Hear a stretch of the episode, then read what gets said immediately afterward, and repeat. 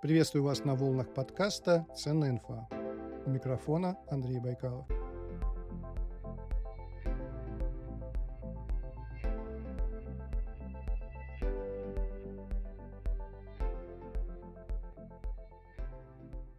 Сначала по традиции новости с моего канала в YouTube «Гаджеты для теста». Сейчас я тестирую монитор Digma 27 дюймов с разрешением 4К.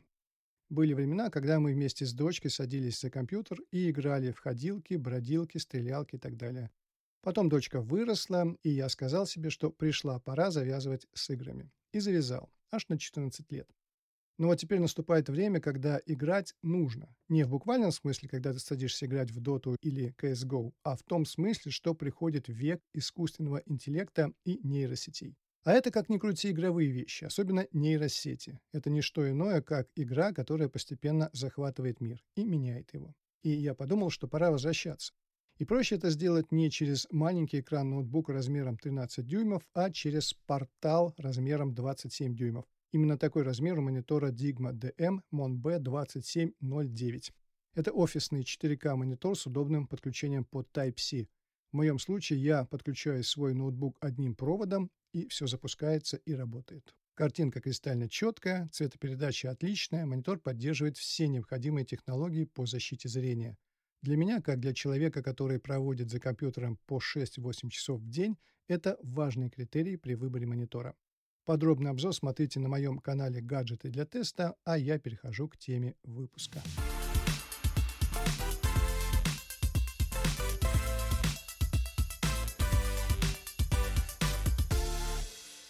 А тема выпуска сегодня звучит так. Как искусственный интеллект меняет маркетинг. Конкретно будем говорить о таком направлении, как Мартех. Должен признаться, я это слово услышал примерно неделю назад. Сначала я подумал, что это что-то новенькое. Погуглил, да нет, это уже целая индустрия. Как же я ее проспал? Но в итоге оказалось, что я ничего не проспал, просто в какой-то момент разрозненные технологии сложились в единое целое, и у нас появилось новое направление в маркетинге, и его назвали Мартех.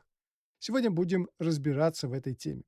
А поможет нам разложить все по полочкам Станислав Карасев, CPO компании Fast Data. Станислав, добрый день. Добрый день. Ну, давайте начнем с самого термина «мартех». Это красивая обертка для уже знакомых технологий или реально что-то новенькое? В принципе, и да, и нет. Вот, то есть это не то, чтобы что-то, что ну, является такой страшной диковинкой, но и не то, к чему, возможно, многие привыкли. Классический пример это там call tracking. Да, вот call tracking это там вот такой классический мартех, который помогает вам реализовывать конкретные ваши задачи, при этом не является там таким традиционным корпоративным продуктом, как там, CRM или что-то подобное. Угу. Ну, значит, я прав. Это такая вот сумма технологий, да, которая в определенный момент собралась в целую индустрию, верно? В общем-то, да. То есть это вещи, появившиеся на стыке, со временем сформировавшиеся в новой индустрии. Хорошо. А ваша компания Face Data, она когда стала заниматься Мартех? Были ли какие-то, ну, назовем это словом, итерации? Например, вы попробовали одну область бизнеса, не зашло, потом вторую, потом третью попробовали. В какой-то момент занялись мартехом и выстрелило, и вы ухватились за эту тему. А, ну, у нас не совсем такая, так сказать, классическая история, которая рассказывает про стартапы. В принципе, да, мы стартап, который в целом выстрелил, но нельзя сказать, что было вот такой вот э, момент, когда вот, вот мы поняли, и тут все поехало. У нас был бэкграунд, с одной стороны, технологический, с другой стороны, там, рекламный. И вот мы придумали, что можно использовать данные о покупках там вот э, в рекламе изначально, то есть исключительно вот в медийной рекламе, просто для того, чтобы там понимать, там, грубо говоря, что, что мы показываем аудиторию точно там каким-то э, людям с конкретными э, жизненными потребностями, а не просто там, ну, потому что они на какой-то там сайт зашли. Теорию вы рассказали, но, честно говоря, мало что понятно. Давайте практиковаться. Давайте расскажите о вашей внутренней кухне. Вот вы получили заказ от условной Икеи, и вам надо продать условные прикроватные светильники новой коллекции. Какой дальнейший план? Что вы начинаете делать? Мы в этом плане, чисто с точки зрения пайплайна, чем-то похожи на рекламное агентство. Я имею в виду в том смысле, что мы работаем по той же самой логике. Но мы не агентство, мы технологический сервис, и мы работаем как бы с данными в таком, ну, в полуавтоматизированном режиме.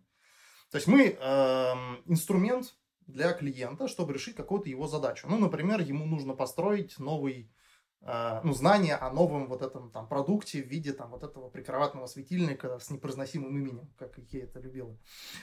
А, значит, ну, то есть мы считаем, что там человек об этом ничего не знает, и, допустим, у них есть э, гипотеза, что эта вещь, она больше всего подойдет, э, к примеру, э, семейным парам с детьми. Вот. А, то есть, и, соответственно, они к нам приходят говорят, вот мы хотим показать вот этим людям а, на каких-то рекламных площадках, допустим, ВКонтакте, вот, а, вот там какие-то а, рекламные сообщения там, в виде видео, видео или баннеров вот, на тему там, вот этих вот там прикроватных светильников, чтобы люди вообще запомнили, что ну такая штука есть, потом придут купят. Вот, соответственно, у них есть гипотеза или гипотезы, кому это нужно, да, что, что там есть за сегменты, которым, вообще, на которых имеет смысл это все показывать, потому что, ну, тому, кто не купит, а смысл на него деньги тратить. Вот, это просто вы, выстрел, так сказать, деньгами из пушки. Соответственно, мы берем их гипотезы, понимаем, можем ли мы найти этих людей, вот, с точки зрения этих данных, которые у нас есть. А также иногда э, анализируем э, наши данные и подсказываем им еще ну, некоторые новые гипотезы, то, что они, возможно, так сказать, своих реальных потребителях не знали. Вот. А здесь немножко, наверное, немножко пропадает история, откуда мы берем данные. А вот давайте расскажите об этом, потому что интересно. То есть получается, ну по логике вещей, Икея вам должна была дать какие-то, какую-то базу данных. Вот. И нам при этом из всех утюгов говорят, что данные в таких базах обезличены. Вот вы человек, который работает с такими данными. Вот расскажите, что, э, насколько такие данные действительно обезличены, так называемые деперсонализированные данные? И что вообще вкладывается в это понятие деперсонализация? С точки зрения закона, ну и в общем-то здравого смысла, да, это такие данные, по которым нельзя однозначно установить личность.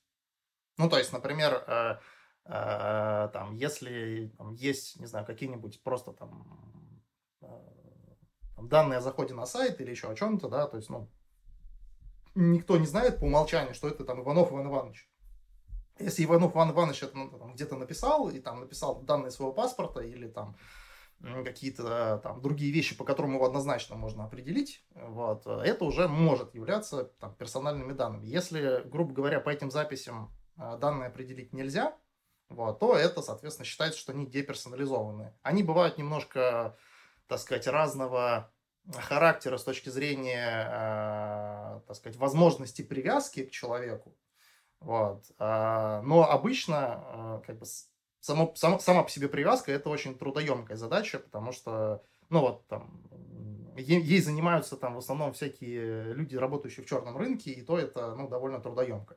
Вот, мы работаем абсолютно как бы в белую, э, мы покупаем обезличенные данные, э, но э, мы их, так сказать, никому не перепродаем, а просто строим на них некоторые рекламные продукты и как сказать, вне нашего контура это никогда никуда не уходит. А у кого вы их покупаете, эти такие базы данных? У нас несколько типов источников. Это программы лояльности, например, ритейлеров каких-то, или там кросс-брендовые программы лояльности. Это онлайн-кассы, вот, это оператор фискальных данных, вот, э, то есть, ну, грубо говоря, это те места, ну, как бы, где люди, там, где проходят покупки людей, то есть это либо сам ритейлер, либо какая-то сервисная компания, которая его обслуживает. А как эти, как идет сам процесс передачи безличных данных? Я не знаю, там курьер проезжает с какой-то сверхзащищенной флешкой. С флешкой? Нет, нет, нет. Ну, конечно, все происходит в онлайне, но все происходит по защищенным каналам. То есть, во-первых, обезличивание всегда производится на стороне, э, там, например, ритейлера. То есть у ритейлера есть, там, например, ваш номер телефона, там, э, ваше ФИО, не знаю, там, дата рождения, еще что-то. Ну, то, что ему требуется, например, там, чтобы понимать, там, можно вам алкоголь показывать в приложении или нельзя. Да? Эти все данные, они там отрезаются, да, то есть нам передаются только обезличенные идентификаторы, то есть это закодированный телефон или закодированный email, то есть который мы не можем расшифровать, но как бы, поскольку тот же самый, например, email был использован при регистрации в ВК, мы можем тем самым найти этого человека в ВК и, соответственно, там ему показать рекламу. Ну хорошо, вот смотрите, вы сказали, что Икея к вам пришла с запросом, хотят продать э, новую... Ну, мы сейчас... Это фантастическая ситуация. Допустим, Икея пришла к вам запросом продать новые светильники для семьи из двух человек, мама, папа, два ребенка, и что в, тех, в, тех, э, в той базе данных, которую она вам передает, это видно, да, что вот а, а у нее же такой запрос, а получается, что вы не видите, кто, например, был покупателем, что вот именно этот человек является папой э, двух детей. Не, мы, как правило, э, во-первых, ну, мы, есть два варианта работы. Мы можем работать на существующую аудиторию, когда у IKEA уже есть какой-то там а, покупательский профиль, а он может точно так же зашифровать его там e-mail, передать нам, и мы просто скажем, что, слушайте, вот для этого человека, вот да, он подходит, потому что у него есть дети, а мы это поймем, исходя из того, что у него будут покупки, не знаю, школьных принадлежностей или там более младшего возраста, может быть, каких-то подгузников детского питания и так далее. То есть при этом, как бы, да, результатом будет именно признак, что вот, да, вот этот человек под вашу рекламную кампанию подходит, на них можно, например, делать рассылку. Если совсем грубо сказать, то Мартех, получается, это маркетинг по покупкам на чеках. Мар- маркетинг по чекам. Да, мы работаем с данными о покупках, потому что именно они говорят о том, что, ну, как бы, что вам важно. Да, то есть не о том, что вы там, вы зашли на сайт Феррари, да, как бы, ну, вряд ли вы купите Феррари, да. Вот. Более того, люди, которые на этот сайт заходят, чаще всего их не покупают. Вот. А те, кто покупают, не заходят. То есть они просто приходят в салон и берут. А, ну, это такой э, фантазийный немножко пример, но он показывает то что, то, что мы смотрим в интернете и то, что мы покупаем в реальной жизни, это бывает разные вещи. А, и как бы мы считаем, что именно покупки говорят о человеке, и там нет как бы вранья. Вот если он там покупает что-то дорогое для себя, ну вот действительно покупает. Если он там Э, так сказать, затаривается какими-то товарами эконом-класса, ну, скорее всего, действительно не очень высокие доходы, и э, э, здесь, здесь нет как бы вот эм, фантазий и нет неправильного попадания в целевую аудиторию. Давайте дальше тогда логически развивать нашу беседу. Итак, вы получили обезличенные данные о людях, вы видите, что этот человек, там, условно говоря, покупает что-то постоянно в азбуке вкуса – но при этом все время попадаются его покупки запчастей BMW. И вы делаете вывод, что этот человек является владельцем автомобиля BMW. Я правильно размышляю? А, в принципе, да.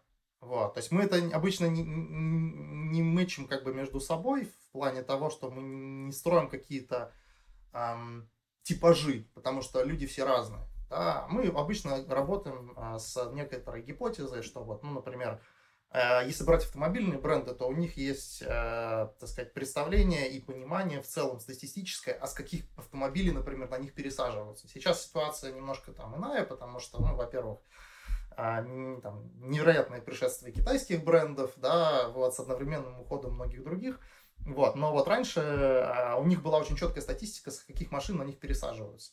И, грубо говоря, именно на владельцев этих марок нужно таргетировать было рекламу в первую очередь. Хорошо, ну вот смотрите, вот чтобы э, делать вот такие гипотезы, наверное, уже не хватает человеческого интеллекта, уже нужно подключать искусственный интеллект. Вот в какой момент э, в вашей работе подключается искусственный интеллект?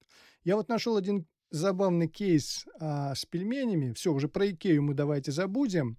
Теперь у нас пельмени. Вот пельмени и искусственный интеллект, да, связка замечательная.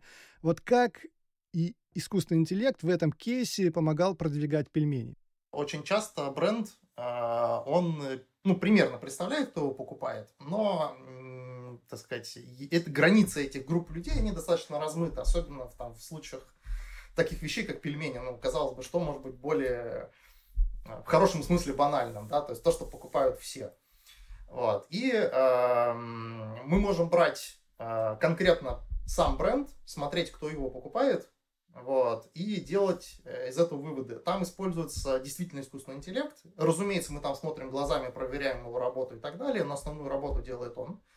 То есть э, там решается задача кластеризации. То есть когда мы понимаем, а что за группы людей, да, с точки зрения покупок, а, ну, их совершают. После этого мы находим наиболее часто повторяющиеся по категориям, по брендам, по типам товаров, да, и делаем из этого какие-то выводы. Выводы уже делает, правда, человек, а не искусственный интеллект, потому что, ну, как бы генерализация здесь, она требует так сказать, понимания человеческой природы и знания того, как вот жизнь устроена. Вот искусственный интеллект пока не умеет этого делать.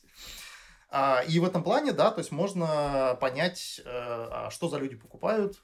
То есть там, в случае с, там, с пельменями, там, по-моему, были IT-специалисты, там были люди с э, какими-то конкретными покупками, вот сейчас чуть-чуть подзабыл я, но смысл в том, что да, это можно э, действительно э, понять по покупкам, и э, для бренда это очень ценно. Я вам могу, например, еще один пример такой привести, очень красочный. Это был шоколад, очень известный, э, супер присутствующий на российском рынке.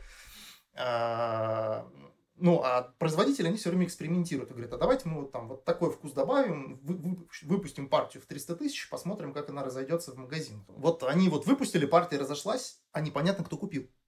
Вот. То есть вроде как надо продолжать, надо как-то продвигать новый продукт, а ну, непонятно на кого таргетироваться. Они пришли к нам, и э, это была огромная такая плитка шоколада, чуть ли не полкило весом. Значит, они пытались найти, а кто же их купил. Вот. Мы, значит, проверили, протрекали это по нашим данным, и оказалось, что это там 4, по-моему, группы людей было, это были студенты, и там были очень такие явные пики в период сессии.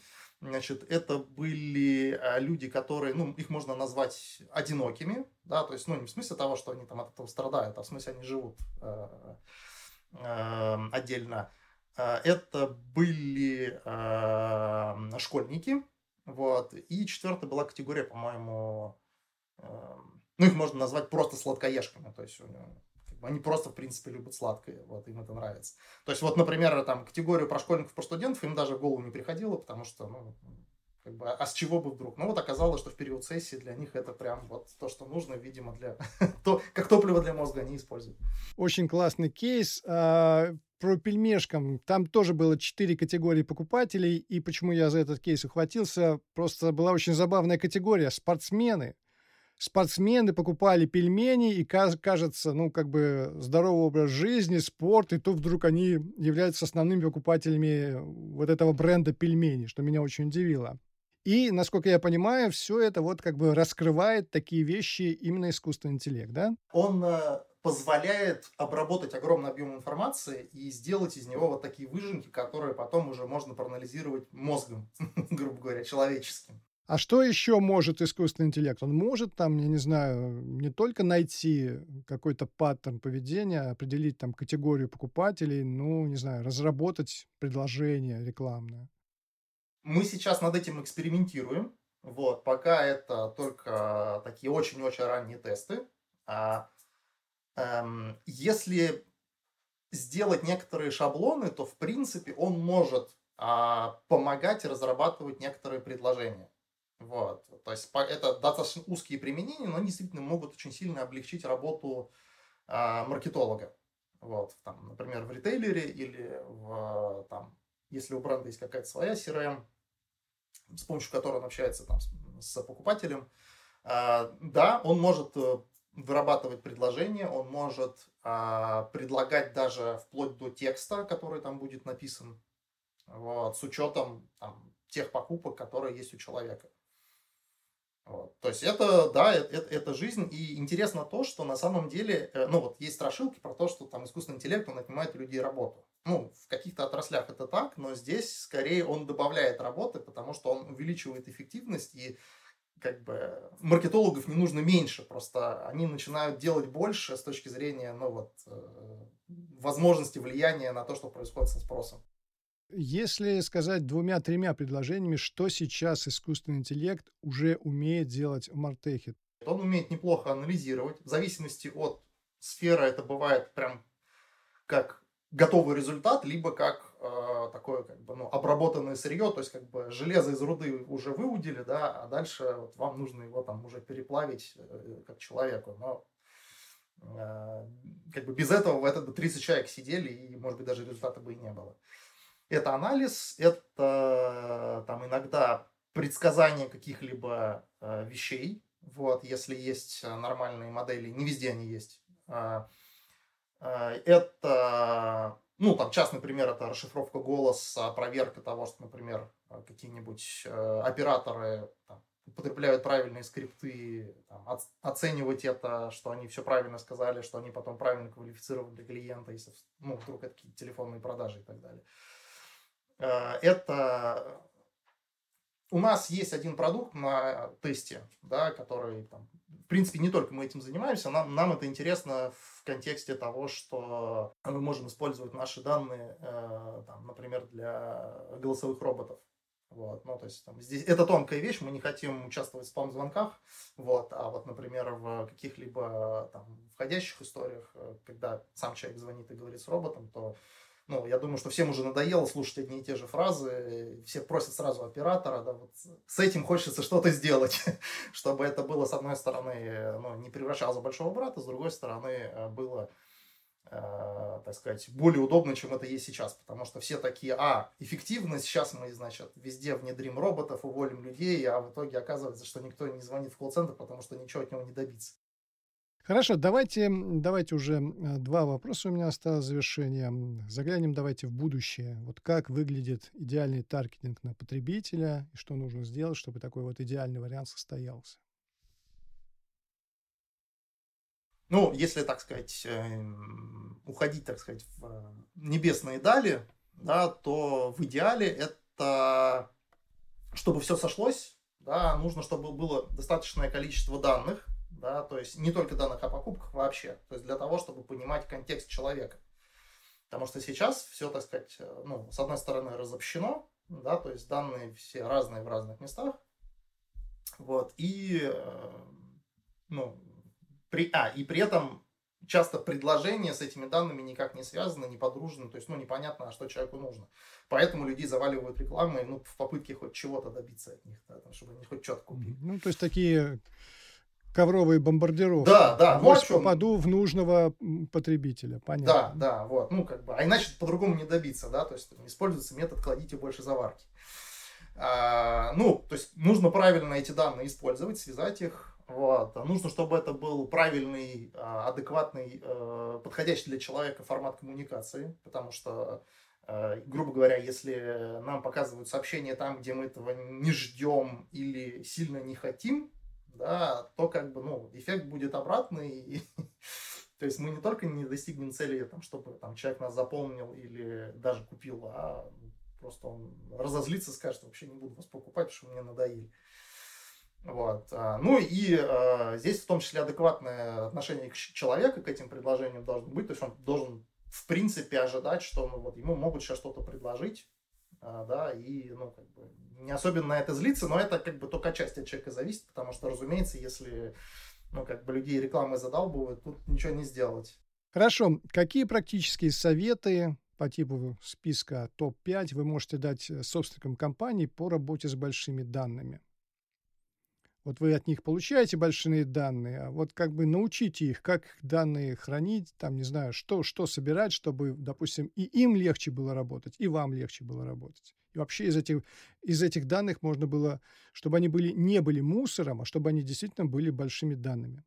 Есть э, такая хорошая шутка в среде там data scientist ов про то, что data scientist, когда приходит в компанию, которая не работала со своими данными, то первые три года он занимается просто их сбором и настройкой этого сбора. То есть никаких там ни моделей, никаких там супер там big data, ничего нет, просто выстраивается процесс. А, то есть, ну, как бы первый совет, начните их собирать, структурировать, чтобы вообще понимать, что у вас есть, потому что очень часто проблема именно в том, что они не знают, что у них есть, в каком виде можно ли, как это использовать и так далее. То есть у вас, ну, спустя там полгода-год, да, даже в очень большой структуре, как правило, возникает уже плюс-минус понимание, что есть, там, куда это плюс-минус там можно применить, э, там, где это все лежит, и, может быть, как это все, сразу есть идея, как это, может быть, трансформировать, чтобы это было более удобно. Вот. Э, второй, наверное, совет это то, что с этим нужно работать не один раз, а систематически, понимая, что кавалерийским наскоком здесь ничего не решится, но вот там, несколькими итерациями, в принципе, это все можно превратить в то, что уже из, э, так сказать, пассива, а по сути любые данные хранящиеся, это пассив, потому что ну, за серверы вы тоже платите. Да, э, ну, их превратить в актив. Вот, соответственно, начать это все анализировать, понимать, что у них есть. Э, как только вы сделаете первый этап, уже имеет смысл пригласить кого-то со стороны, у кого уже есть там, такой опыт, не обязательно там я не про нас обязательно говорю, просто чтобы, э, ну, шишки, грубо говоря, не набивать. Вот первые набили, дальше не надо. Да? То есть у вас будет понимание основ, так сказать, вам не будут продавать звездолеты, которые вам не нужны. Вот, вы будете четко понимать, да, вот это для нас хорошо, вот это для нас плохо. Ну и, наверное, самый последний совет – это правильно относитесь к своим данным с точки зрения их ценности, вот, э, потому что мы вот работаем с данными уже там восьмой год, и должен сказать, что э, у людей очень часто превратное представление о э, ценности своих данных. То есть, либо они считают, что это какая-то ерунда, либо они считают, что это невероятные э, там, тонны золота, значит, которые вот просто никому не надо давать, надо сидеть на них, как собака на сене.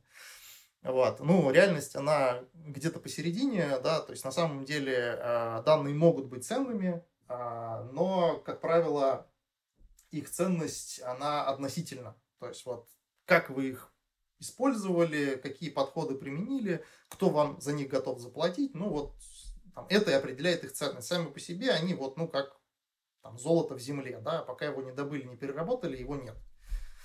А, и в этом плане а, это как раз, эм, так сказать, такое подтверждение моего эм, тезиса, который я часто говорю, о том, что данные а, это, конечно, новая нефть, но без нефтеперерабатывающих заводов она неприменима. Да? Соответственно, хорошо, если у вас там где-то есть какие-то залежи, но там, лучше позвать кого-то, кто сможет это переработать, и вы вместе заработаете.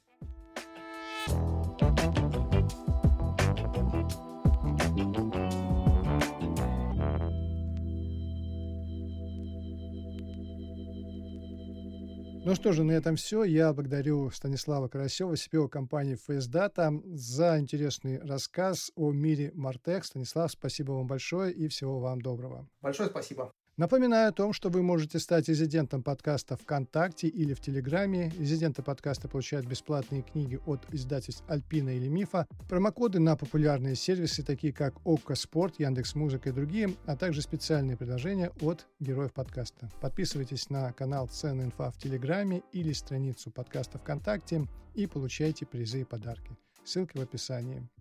На этом выпуск завершен. Всем спасибо. Всего доброго.